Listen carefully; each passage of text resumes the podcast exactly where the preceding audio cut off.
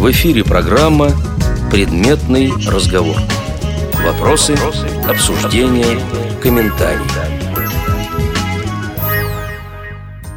В эфире программа «Предметный разговор» у микрофона Ирина Зарубина. По скайпу директор Кинель-Черкасского медицинского колледжа, что расположен в Самарской области. Татьяна Николаевна Петроченко. Добрый день. Менеджер по связям с общественностью Лариса Александровна Колыванова. Добрый день.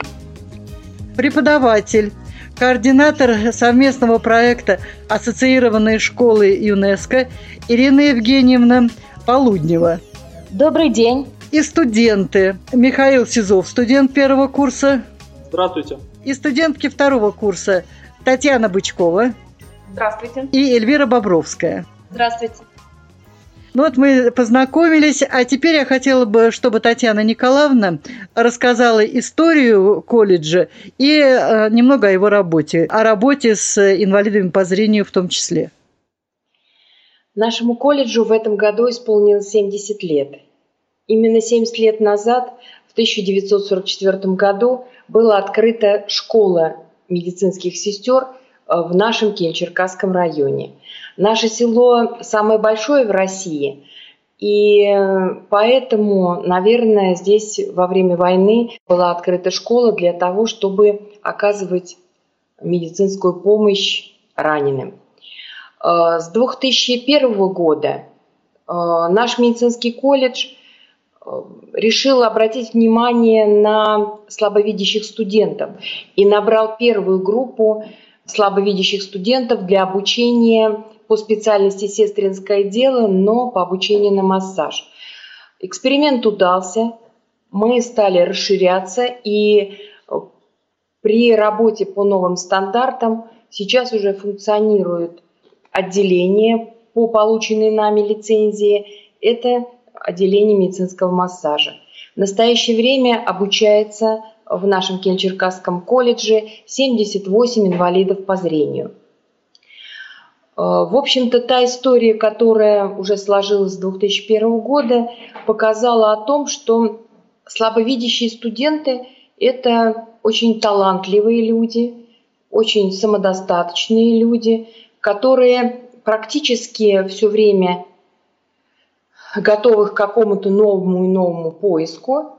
И теперь мы уже не представляем наш колледж без вот этого конгломерата, который с нами всегда.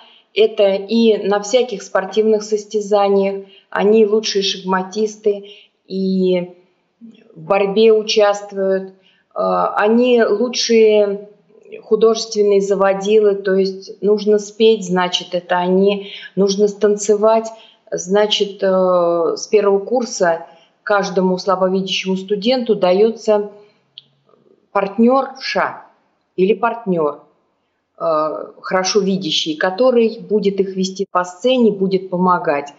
И, соответственно, группа формируется так, чтобы не более 10% в группе было тотально незрячих. То есть для того, чтобы все были окружены заботой.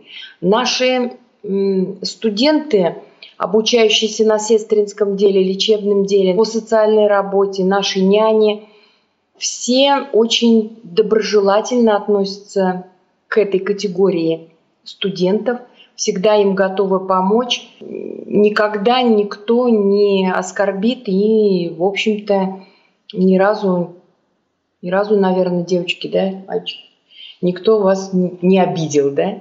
Татьяна Николаевна, а вот не боитесь, что они из таких тепличных условий а, будут тяжело адаптироваться в суровой действительности?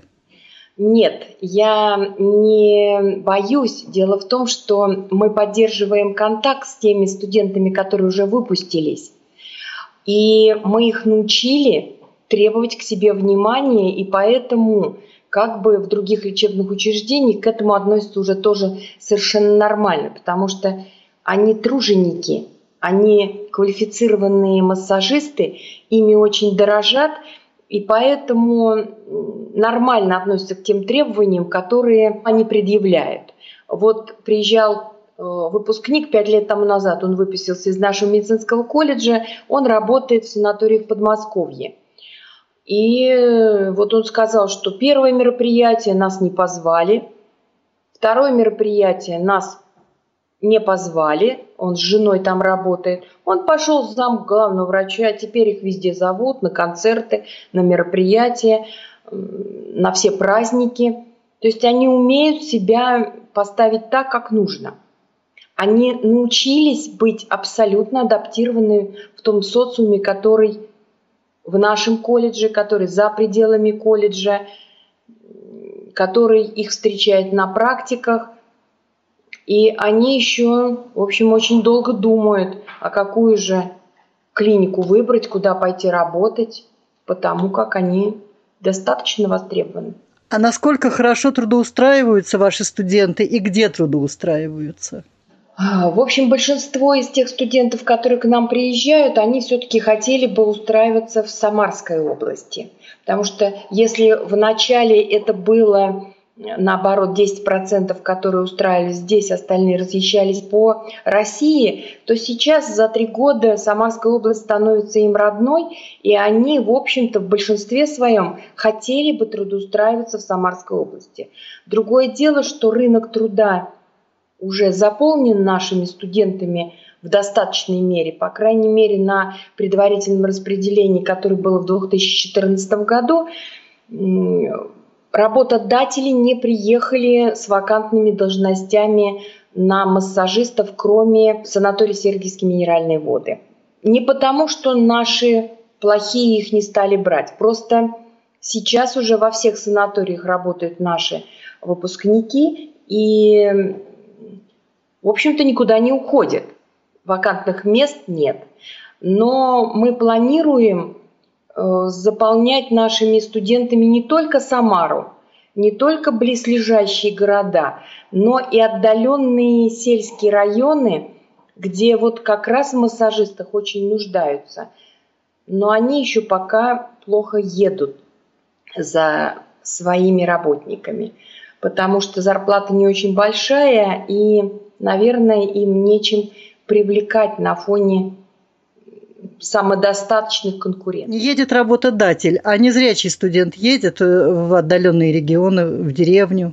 Э, в отдаленные регионы они едут. Я-то говорила про Самарскую область, потому что все-таки бюджет, на котором обучаются наши студенты, это бюджет Самарской области. Вот это у нас проблема. Нам нужно самое главное большинство людей оставить здесь. А далее они разъезжаются по всей стране разъезжаются и в отдаленные, э, самые отдаленные участки. Это и Якутия, и Салихард, и Калининград, и у нас училась девочка в том году, выпустилась вообще с какого-то острова. Да, туда только на лодке можно доезжать. Она вернулась туда, там работает, и все жители очень счастливы от того, что они, ну, в общем-то, выучили себе достойного массажиста. Насколько широка география? География настолько обширна, что, наверное, всю передачу, если рассказывать, из каких городов у нас обучаются, не хватит. То есть это и Орел, и Саратов, и Москва, и Подмосковье, и Калининград, весь север. Говорю, два человека из Якутии. Они с большим удовольствием едут к нам. Самара, Самарская область очень много – обучаются у нас. То есть, э, когда мы показываем на слайдах э, ту карту России, откуда наши студенты, то, наверное, нет ни одной точки, которую мы пропустили. Мы очень хорошо работаем с местными обществами слепых, и они нам помогают в отборе абитуриентов, которые к нам поступают. И мы их всегда ждем. А какие условия приема в ваш колледж? Условия приема в наш колледж по новому закону об образовании – это а, поступление без экзаменов. Нужно предоставить только документы. Это конкурс аттестатов происходит, поэтому на первом этапе, если студент откуда-то из отдаленных точек, то они могут прислать по факсу все условия у нас на сайте написаны, то есть они должны присылать копии документов, которые могли бы претендовать на участие в этом конкурсе. Сейчас самое важное – это аттестат. То есть, если они выдерживают конкурс аттестатов, то, соответственно, дальше уже копия паспорта, э, ИНН, СНИЛС, э, копию справочки по инвалидности и, конечно же, конечно же, э, разрешение МСЭКа на то, что они могут у нас обучаться по данной профессии. То есть, что нет противопоказаний с других каких-то заболеваний. Потому что сейчас действительно стоит очень острый вопрос. Это поступает большое количество больных с сахарным диабетом, достаточно тяжелые формы. Но ну, нужно понять докторам, что, наверное, не совсем у них э, те руки, которые могли бы по 12 часов массажировать. Но и осязание все-таки нередко у людей больных диабетом хуже, ну, чем у обычных. Конечно, конечно, конечно. И очень мы болезненно относимся к больным с эпилепсией, потому что при физических нагрузках у них часто начинаются приступы. А с остальными, со всеми болячками мы справимся. В конце прошлого года э, на Радио ВОЗ вышло интервью Констанции Николаевны Гадженко, это директора Кисловодского колледжа, и она в нем рассказывала, что к ним нередко поступают эм, инвалиды по зрению с сопутствующими заболеваниями, такими как детский церебральный паралич. С ее точки зрения, им достаточно сложно обучаться и впоследствии работать. Сталкиваетесь ли вы с подобной ситуацией? Мы тоже сталкиваемся с подобной ситуацией. Я не могу сказать, что таких больных много. А, их несколько человек всегда на курсе, но, по крайней мере, с ними у нас э, не очень много проблем. Конечно, они больше устают, быстрее устают, чем остальные студенты, но они благополучно адаптируются – и, в общем-то, несколько человек мы уже выпустили с такими заболеваниями. Им потом сложно. Они не могут работать на целую ставку, потому что все-таки устают. Устают. И поэтому они пытаются специализироваться, или это массаж лица, то есть это, как правило, не какие-то центральные районные больницы – но есть одна у нас студентка, которая выпустилась из нашего медицинского колледжа и благополучно работает в центральной районной больнице. То есть обычным массажистом? Обычным массажистом справляется. А вот когда они приходят на работу, не возникает э, проблем при прохождении медкомиссии и так далее? Ведь достаточно серьезные требования именно к рабочему месту, к самому работнику. Нет, вы знаете, э, как-то работодатели очень э, благосклонно относятся к тому, что к ним приходят слабовидящие студенты, потому что они надеются на то, что они более высококвалифицированные, чем обычные люди. Почему-то вот так. И всегда находится человек, который помогает им оформить документы, который где-то им поможет лучше постелить простым, помочь больному правильно лечь. Вот такой симбиоз в больницах, по крайней мере, у нас присутствует. И наших студентов, еще только начинающих студентов, уже с большим таким трепетом ждут в больнице. Сейчас придут массажисты, сейчас они все сделают, сейчас они разойдутся по всем отделениям. И, в общем-то, никаких проблем больницы с массажистами не будет. Поэтому работодатель уже привыкает к ним. Они ездят по практикам, они э, ходят с благотворительной целью и, в общем-то, достаточно благосклонно к этому относятся. А промежуточную практику они где проходят? Промежуточную практику они проходят на базе нашей Киево-Черкасской больницы – а производственную практику, преддипломную практику, они имеют право выезжать на то место, где они э, уже будут впоследствии работать. То есть они где-то выбирают клинику, э, привозят оттуда письмо с просьбой, чтобы их туда направили, и они едут уже напрямую к работодателю показать свое умение. И если за это время они находят контакт с работодателем, то все у них получается, и он возвращается в то место, где проходил преддипломную практику. А много таких примеров, что незрячие студенты остаются по месту прохождения практики, потом работать? Да, это очень много, где-то более 90%. То есть вы уже заранее продумываете, где ваш выпускник будет работать? Да, да, да. В эфире программа «Предметный разговор». Вопросы, обсуждения, комментарии.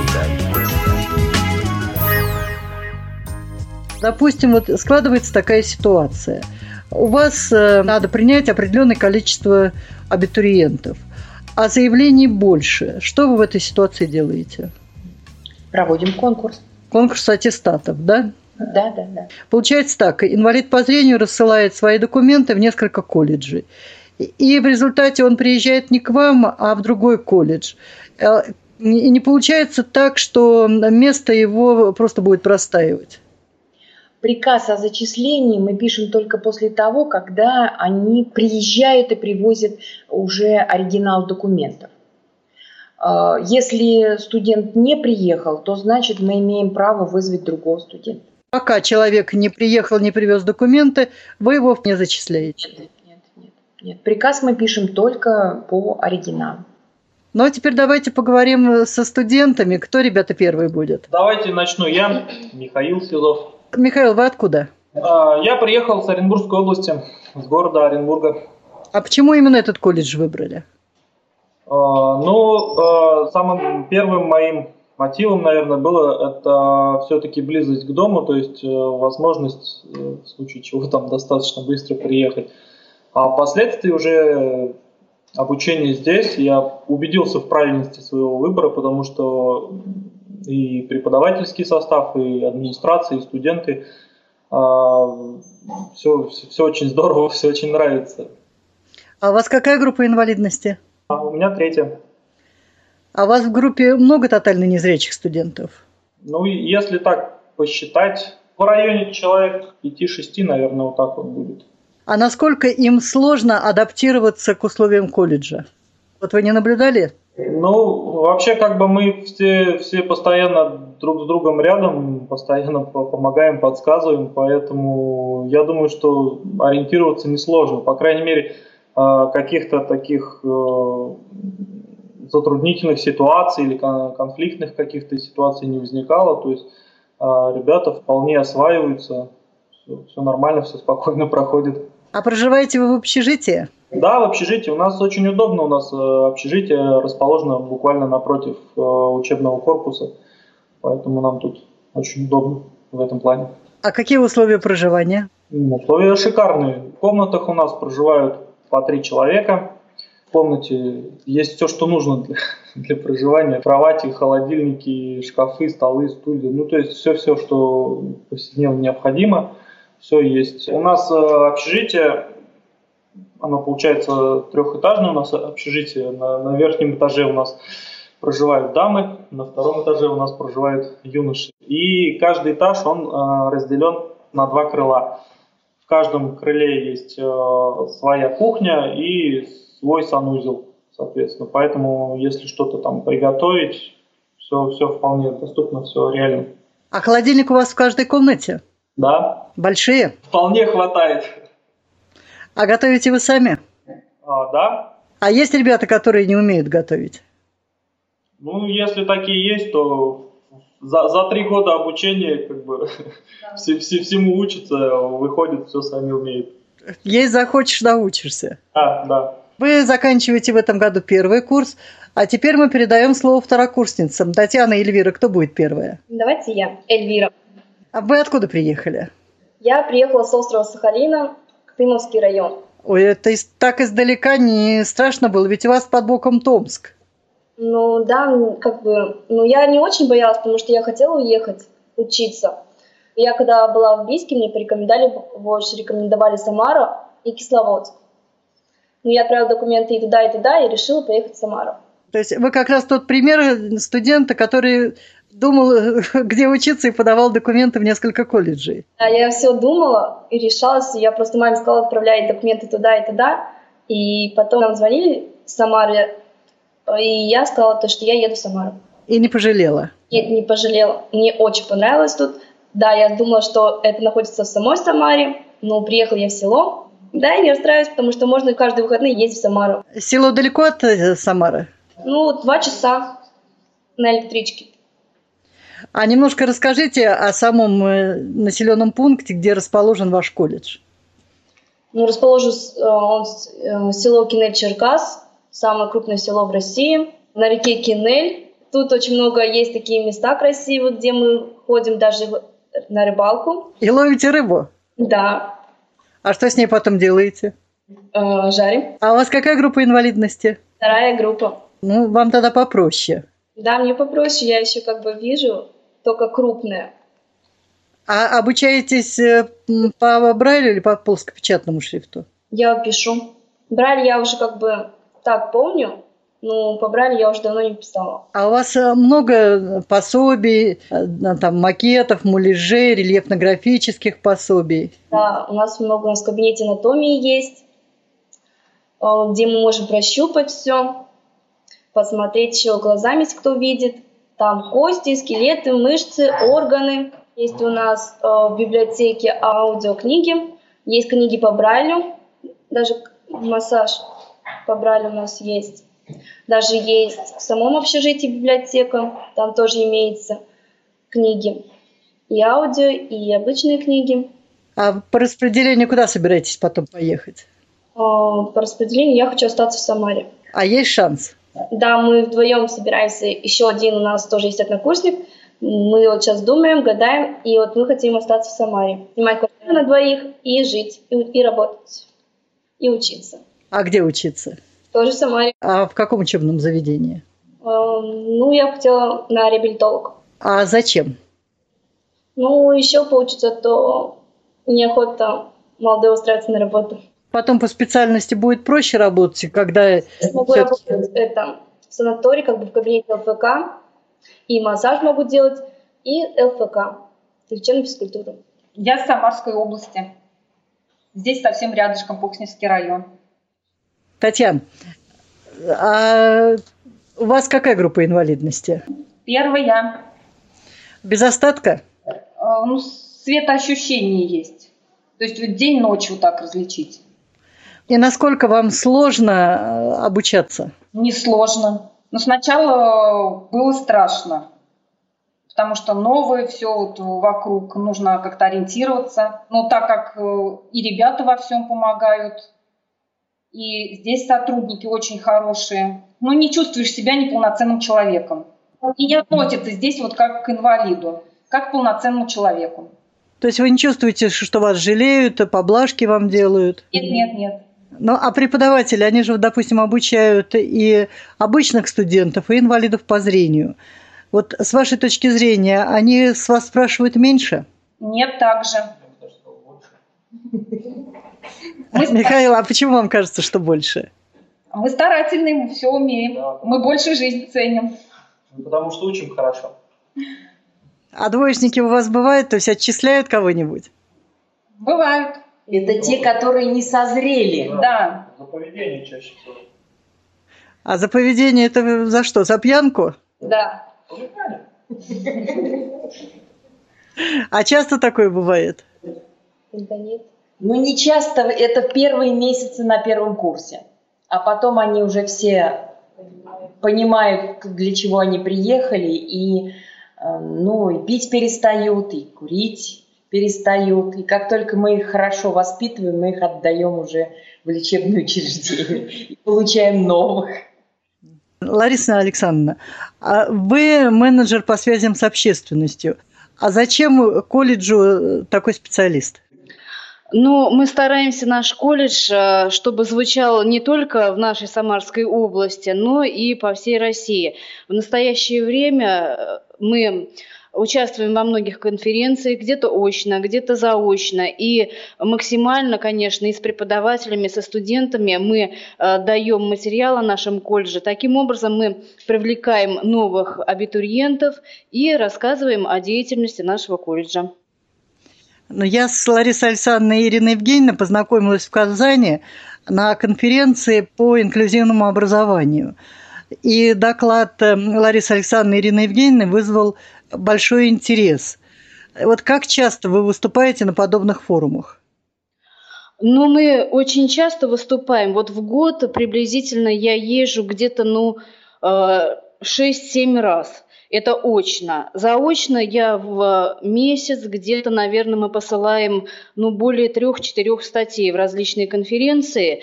И это не только по России, но и за рубежом. То есть мы отправляем и в Германию, и в Канаду, и в Чехию. То есть, ну вот обширный у нас как бы такой круг. Вот стараемся максимально, конечно, пишем днем и ночью и общаемся, поэтому вот таким образом происходит наша деятельность. За 13 год, вот учебный 13 год, у нас было 50 с небольшим публикаций в сборниках международных конференций. А участвовали непосредственно очно в скольких? Очно вот из 50 где-то в 30. Вот с вашей точки зрения, что дает э, участие в конференциях, семинарах? Ну, во-первых, мы учимся сами, мы знакомимся э, с людьми, которые нам помогают, которые нам подсказывают. То есть вот этот опыт очного общения, он ни с чем не сравним, поэтому мы стараемся быть эм, на волне, что называется, инклюзивного образования, безбарьерной среды. Поэтому вот эти встречи, они, конечно, необходимы. И когда мы приезжаем к себе в колледж, мы, конечно, вот этот опыт общения мы стараемся внедрить в наш образовательный процесс. Вот вы упомянули безбарьерную среду. В чем она выражается непосредственно в вашем колледже? А, в нашем колледже, во-первых, э, Э, как ребята сказали уже, учебный корпус, он находится недалеко от общежития, то есть перемещение им небольшое. Далее внутри колледжа у нас э, находятся тифло-таблички на всех кабинетах, по которым студенты могут ориентироваться внутри колледжа. Вот. Ну, в планах у нас, конечно, создать вот э, тифлодорожки от э, колледжа до общежития и до центра, то есть до необходимых объектов э, социального значения. Но это пока в перспективе будем так говорить. Ну, все ограничивающие вот желтые полосы у нас есть на лестницах. То есть как бы основной минимум у нас, по крайней мере, существует. А вы не боитесь, что вы создадите такую идеальную среду, э, ваши студенты привыкнут э, к тому, что все время есть указатели, направляющие, а когда они выйдут э, на обычное рабочее место, им будет сложно, они начнут требовать такие же условия на новом месте работы, и у них могут возникнуть и конфликтные ситуации. То есть у нас такие примеры уже, к сожалению, есть. Э, нет, мы не боимся, потому что мы сотрудничаем с Тифло-центром, который у нас находится в городе Самара. И они там проходят, э, будем так говорить, пространственную ориентировку именно э, в том направлении, когда студенты окажутся уже не в наших таких тепличных условиях, будем говорить, и все нормально происходит. То есть вы сами слышали, что студенты, они уже приезжают, э, но страх у них максимально где-то месяц-два. Потом они уже, конечно, сами ориентируются, все у них вырабатывается как бы самостоятельно. Специалисты Тифлоцентра начинают обучать студентов, э, когда они еще обучаются или когда они уже выпускаются из колледжа? Нет, они уже начинают с первого курса нам звонить. И уже где-то в сентябре, вот они уже нам делали как бы заявочку, вот мы отправим группу желающих студентов. А в чем выражается это обучение? Ребятам же приходится отрываться от образовательного процесса, не наносит ли это вред непосредственно учебе? Нет, они там организуют это приблизительно где-то в выходные дни, то есть пока еще студенты не успели окунуться в образовательный процесс, поэтому отрыва от образовательного процесса как такового не существует. То есть эти занятия только для ваших студентов? Не только для наших студентов. То есть они набирают определенные группы с разных организаций и уже вывозят их э, вот в эту зону. А кроме ориентировки в пространстве, какая помощь оказывается вам Самарским областным тифлоцентром? Мы еще взаимодействуем с ними. Дело в том, что они помогают нам, как правильно здесь сделать вот безбарьерную среду на нашей территории, э, потому как мы являемся единственным э, колледжем в котором обучается такое количество инвалидов, поэтому они приезжают, они действительно нам помогают, консультанты от них приезжают, объясняют, где как лучше какой переход сделать, чтобы они не падали, где, где что подставить лучше. То есть э, они уже в этом смысле более квалифицированные, информированные, привозят нам видеофильмы, привозят нам всякие презентации вот, безбарьерных всяких подходов. Поэтому пока и теоретически они нам помогают, и вот на практике помогают пока так. Но я думаю, что мы с ними будем продолжать э, работать э, вместе, потому что мы им понравились, они нам понравились, и это, наверное, очень хорошо. О Самарском областном тифлоцентре э, уже записан выпуск предметного разговора, и в ближайших выпусках вы услышите Э, интервью с руководителями этого учреждения. Так что следите за программой, и полная информация о центре э, будет в ближайшее время вам представлена. В эфире программа «Предметный разговор». Вопросы, обсуждения, комментарии. А теперь, Ирина Евгеньевна, вам вопрос. Вы координатор совместного проекта ассоциированной школы ЮНЕСКО. Вот э, немного расскажите об этом проекте. Но э, этим проектом мы э, занимаемся вот только первый год, этот учебный год у нас 2013-2014, мы вступили в этот проект. Но э, целями этого проекта является вот как раз э, содействие развитию международного сотрудничества в рамках образования, воспитания и э, поэтому здесь э, нам необходимо вот как раз и распространять свой опыт в рамках образования и воспитания и учиться у других, поэтому мы и принимаем участие в различных международных конкурсах, э, в различных региональных, местных, и преподаватели принимаем участие, делимся своим опытом, и в том числе наши студенты, и студенты также а, медицинского массажа, слабовидящие, которые принимают участие у нас и в профессиональных конкурсах, и а, не только в профессиональных, но также творческих – наряду с обыкновенными студентами они принимают участие и в вокальном, и танцевальных международных конкурсах, и даже получают призовые места. Призовые места – это какие? Первое, второе, третье место? Ну, третье, да, второе, есть у нас такие места. В последнее время в России открывается достаточно много отделений в медицинских колледжах, где обучаются инвалиды по зрению а, профессии массажиста. Вот насколько тесны связи с другими колледжами и с кем наиболее тесно вы сотрудничаете? Наиболее тесно мы сотрудничаем, конечно, с Кисловодском. Мы считаем базовым колледжем.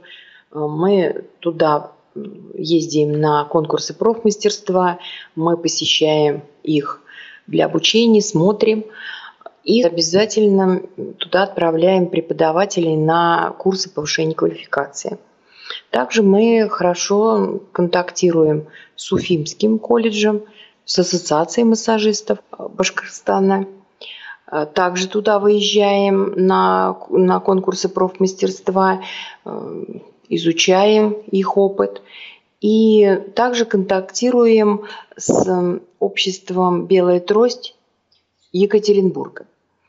Там нам очень нравится очень прогрессивный руководитель, который... Олег Колпачиков. Да, да, да, да, да. да. Он э, очень много нам позитива дает и э, вселяет надежду не только в людей, которые инвалиды, но и абсолютно здоровых, зрячих людей. Он умеет за собой повести толпу.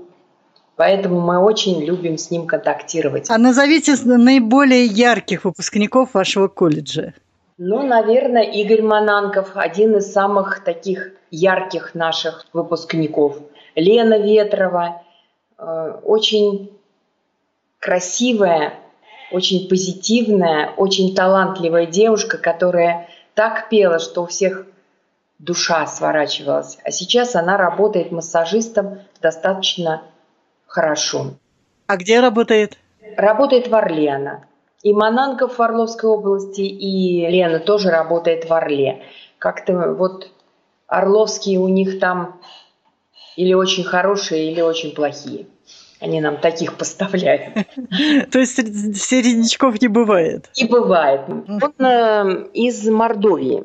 Угу. Молодой человек, который находился, в общем-то, достаточно в таком небольшом селе, жил там длительное время, и мама вот его привезла, и она э, ну, очень опасалась, потому что он был действительно, ну, такой мальчик, который нигде не был. И вдруг его привезли и здесь оставили. Она очень переживала.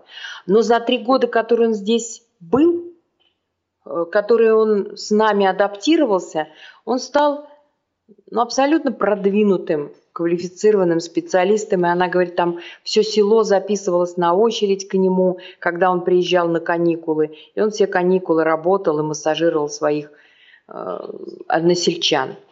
А сейчас он ведет рубрику на телевидении, где рассказывает о массаже, о необходимости проведения массажа и о рекламе нашего Кельчеркасского медицинского колледжа. Э, Володин э, неплохой массажист, очень много работодателей э, присылают о нем благодарственных писем о его работе потому что в течение трех лет мы всех работодателей просим, чтобы они нас информировали о работе наших студентов. То есть вы прослеживаете судьбу выпускников уже по завершении колледжа? Да, обязательно. Три года мы прослеживаем. Потом они просто нам звонят, а уж три года мы настойчиво за ними следим. А зачем? А чтобы знать, чему мы их научили и смогли ли они адаптироваться в той среде, в которой мы их выпустили. То есть востребованы ли они, Эм, остаются ли они теми же самодостаточными специалистами, все ли мы вложили в их квалификацию, то есть действительно ли они специалисты или говорят, что не очень. Ну и какие в основном отзывы? А, в основном очень хорошие отзывы. И причем, что наши выпускники, как я смеюсь, они всегда а, конкурируют с выпускниками того же Кисловодска. Говорят, а вот знаете, а вот тот выпускник из Кисловодска, он напился, а наш-то нет. Вот, то есть у них разная конкуренция, потому что мы большинство все-таки, конечно, не доводим до дипломов тех людей, которые выпивают. А отчисление у вас примерно какой процент? Ну, где-то не более 10%, но этого достаточно. Потому что они очень все болезненно переносят вот это отчисление. В последнее время мы все чаще и чаще наблюдаем выпускников школ, абсолютно неадаптированных к жизни и очень опекаемых родителями. И я знаю, что, допустим, в Кисловодске, в Ульяновске, в Томске бывают примеры, когда незрячие абитуриенты приезжают вместе с родителями, и родители потом остаются с ними и во время учебы. Вот у вас такие примеры бывают? Да, конечно. На первом курсе у нас практически половина приезжает с, родителями, которые наблюдают, смотрят, как их дети адаптируются к той среде, в которую они их привезли. Но некоторые родители, родственники остаются на весь период обучения. Сейчас у нас обучается сын, и его отец посмотрел, как сын обучается, и тоже подал заявление, и, в общем-то, стал нашим студентом. А он тоже инвалид по зрению, да? А, да, да, конечно, мы же по-другому не можем принять. До этого э, девочка с ДЦП приезжала, э, тотально слепая мама, за ней э, тоже какое-то время понаблюдала, и на следующий год поступила на обучение, они тоже вместе обучались. А, некоторые родители или э, родственники просто живут вместе со своими детьми и как-то помогают им адаптироваться в этой среде. Но это, как правило, один человек с курса, не более. Остальные у нас упертые, они сами, они до всего сами дойдут, сами все изучат, и все будет хорошо. Но вот с вашей точки зрения, когда родитель проживает вместе со студентом, это не влияет на отношения в коллективе, не воспринимают ли его как немножечко такого не совсем самостоятельного? И вот э, с вашей точки зрения, все-таки лучше, когда студент проживает один или рядом мама?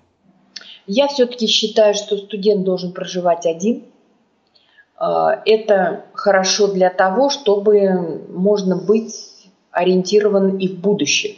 Ну, нельзя же все время и всю жизнь преследовать своего ребенка.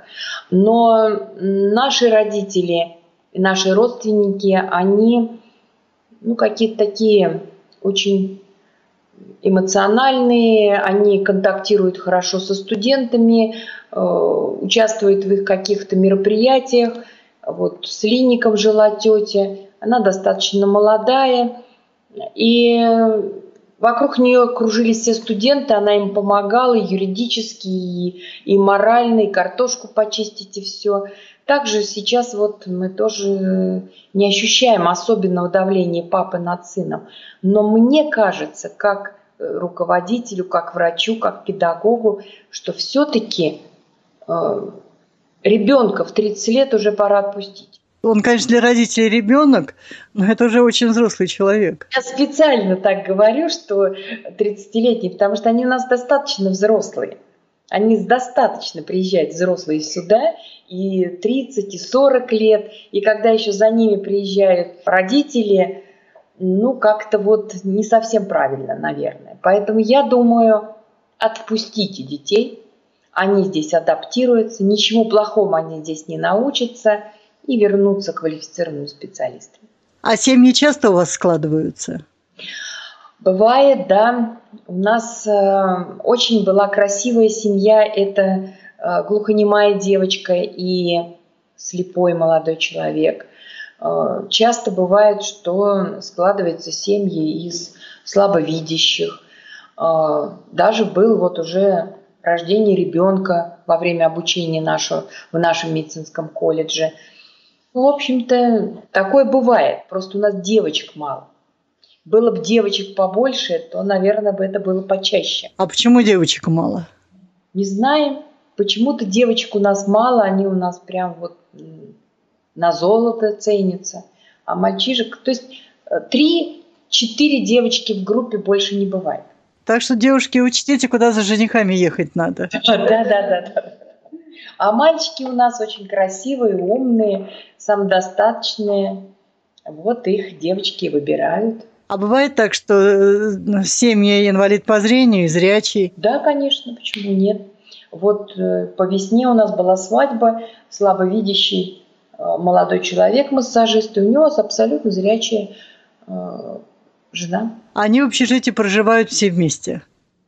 Да, у нас все вместе, мы, у нас один этаж девочек, один этаж молодых людей, а разделение на слабовидящих и не на слабовидящих не происходит.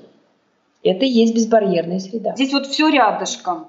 Рядышком библиотека, рядышком почта. Есть стадион очень большой напротив.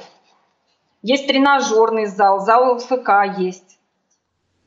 А спортом у вас многие инвалиды по зрению занимаются? Многие. На соревнования ездим. На какие? Шашки, шахматы, дартс, голбол сейчас мы играем. Футбол, волейбол. Слабовидящие тоже так же бегают со всеми нашими студентами в одной команде. Еще музей у нас есть свой. Так, а вот про музей, пожалуйста, поподробнее. Ну, у нас около семи лет действует наш музей, котором мы Э, показываем и рассказываем о том, что у нас происходило в здравоохранении до э, модернизации, что происходит сейчас.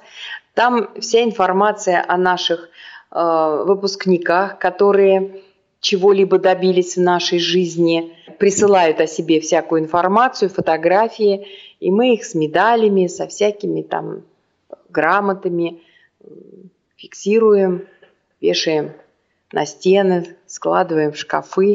И потом они, когда приходят через несколько лет просмотреть на вечер встречи, то видят себя, какие были, какие стали, что получилось, что не совсем. А как часто у вас проходят э, встречи выпускников?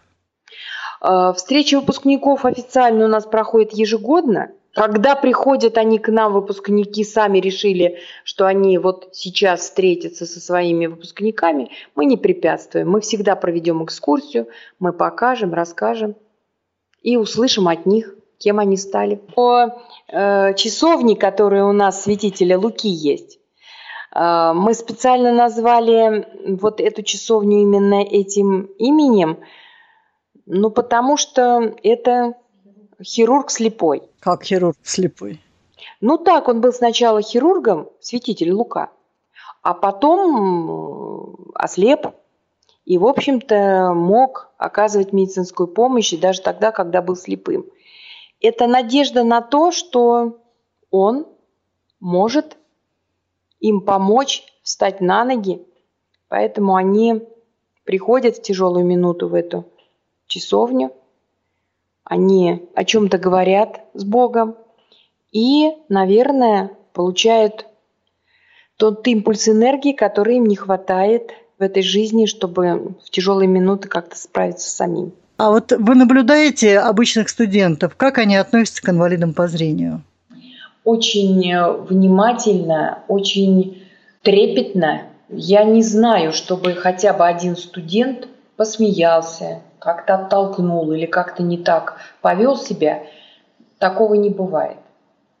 Они у нас привыкли и относятся к ним как к обычным нормальным людям. Если нужна помощь, значит помогут. Если не нужна помощь, ну, значит, пусть сами. А у вас все-таки относительно небольшой поселок. А, ну, поселок большой, но относительно небольшой населенный пункт.